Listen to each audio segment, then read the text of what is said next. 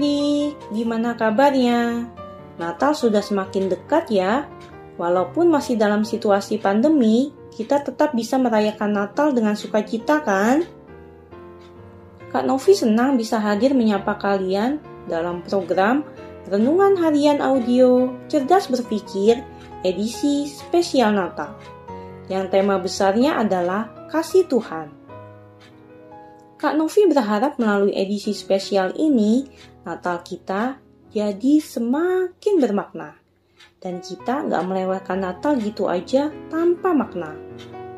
Adik-adik, kalau ngomongin soal Natal nih ya, nggak sedikit dari kita mikirnya pasti Natal adalah peringatan lahirnya bayi kecil di kandang domba yang diberi nama Yesus. Makanya, di dalam nuansa perayaan Natal, beberapa ornamen dekorasinya tuh kayak gambar atau miniatur bayi Yesus yang terbaring di dalam palungan. Beberapa lagu Natal yang diperdengarkan atau dinyanyikan juga biasanya kayak menggambarkan seputaran tentang kelahiran bayi Yesus. Iya kan? Sebenarnya hal tersebut nggak salah, justru malah bagus. Namanya juga peringatan tentang kelahiran Tuhan Yesus Ya, berarti kita diingatkan tentang peristiwa kelahirannya kan? Banyak orang jadi belajar bahwa Tuhan semesta alam begitu mengasihi kita. Dia menjelma menjadi manusia melalui kelahiran untuk menyelamatkan kita. Tapi ada satu hal yang Kak Novi mau sampaikan nih. Gini adik-adik. Misalnya Tono umurnya 12 tahun. Tiap dia ulang tahun, pasti dirayain pas ulang tahunnya yang pertama, dia diperlakukan sebagai anak balita atau anak kecil. Itu masih oke okay lah ya. Tapi pas ulang tahunnya yang ke-13, dia masih diperlakukan kayak anak kecil. Gimana menurut kalian? Pas nggak?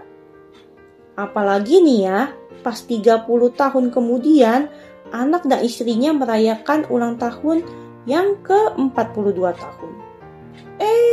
Di ulang tahunnya tersebut, dia masih diperlakukan kayak anak kecil. Hmm, kedengarannya aneh kan? Begitu juga dengan perayaan Natal. Ya, boleh aja kalau kita mengenang peristiwa kelahiran Yesus sebagai bayi kecil. Cuma kita harus ingat, Tuhan Yesus bukan bayi kecil lagi. Diperkirakan Tuhan Yesus lahir sebagai manusia pada tahun antara 4 sampai 6 sebelum Masehi. Dan pas renungan ini dibuat udah tahun 2021 Masehi. Kebayangkan umur Tuhan Yesus kalau dia masih di bumi secara fisik? Nah, untuk itu kita harus merayakan hari ulang Tuhan, hari ulang tahun Tuhan Yesus dengan penuh rasa hormat. Yang pertama adalah kita harus berusaha memberikan yang terbaik untuk Tuhan Yesus. Soal ini, cerdas berpikir sudah sering bahas, bahkan di renungan-renungan sebelumnya. Ada satu hal lagi nih, gini adik-adik. Dulu Tuhan Yesus datang ke dunia melalui kelahiran sebagai bayi kecil. Setelah Tuhan Yesus bangkit dari kematian, dia naik ke surga. Tuhan Yesus bilang gini dalam Yohanes 14 ayat 2 sampai 3. Di rumah Bapakku banyak tempat tinggal. Jika tidak demikian, tentu aku mengatakannya kepadamu, sebab aku pergi ke situ untuk menyediakan tempat bagimu. Dan apabila aku telah pergi ke situ dan telah menyediakan tempat bagimu, aku akan datang kembali dan membawa kamu ke tempatku, supaya di tempat di mana aku berada, kamu pun berada. Nah, kelak dia akan datang bukan lagi sebagai bayi kecil, tapi dia akan datang kembali sebagai raja yang menghakimi semua orang dan menjemput orang-orang yang mengasihi Tuhan untuk dibawa masuk ke dalam tempat yang penuh kebahagiaan, yaitu surga. Tuhan Yesus pernah kasih tahu tentang kedatangannya kelak. Yang tercatat di dalam Matius 25 ayat 31 sampai 33. Apabila anak manusia datang dalam kemuliaannya, dan semua malaikat bersama-sama dengan dia, maka ia akan bersemayam di atas tatah kemuliaannya. Lalu semua bangsa akan dikumpulkan di hadapannya dan ia akan memisahkan mereka seorang daripada seorang sama seperti gembala memisahkan domba dari kambing. Dan ia akan menempatkan domba-domba di sebelah kanannya dan kambing-kambing di sebelah kirinya. Dari penjelasan Kak Novi tadi, kita belajar bahwa Natal bukan hanya peringatan Tuhan Yesus menjadi manusia, melalui kelahiran sebagai bayi kecil. Natal juga bisa jadi peringatan bahwa seperti dulu dia pernah datang ke dunia, kelak Tuhan Yesus akan datang kembali. Tapi bukan sebagai bayi kecil, melainkan sebagai raja. So, yuk kita belajar menghormati Tuhan melalui sikap, perilaku, dan perkataan kita. Oke?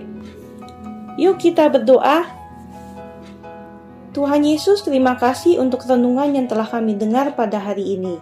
Kami mengucap syukur Tuhan karena Engkau telah lahir bagi kami sebagai juru selamat kami, umatmu yang sangat berdosa ini.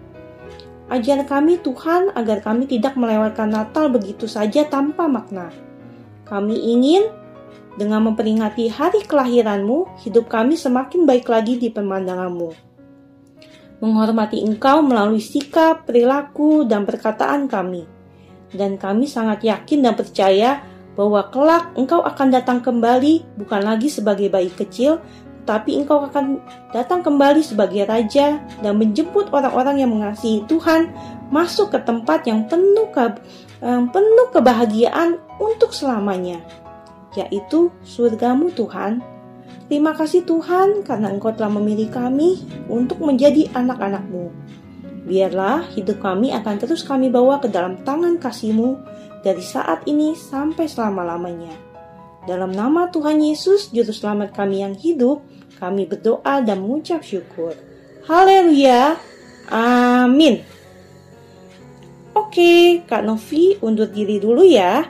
Tetap sehat, tetap semangat, dan tetap jadi berkat.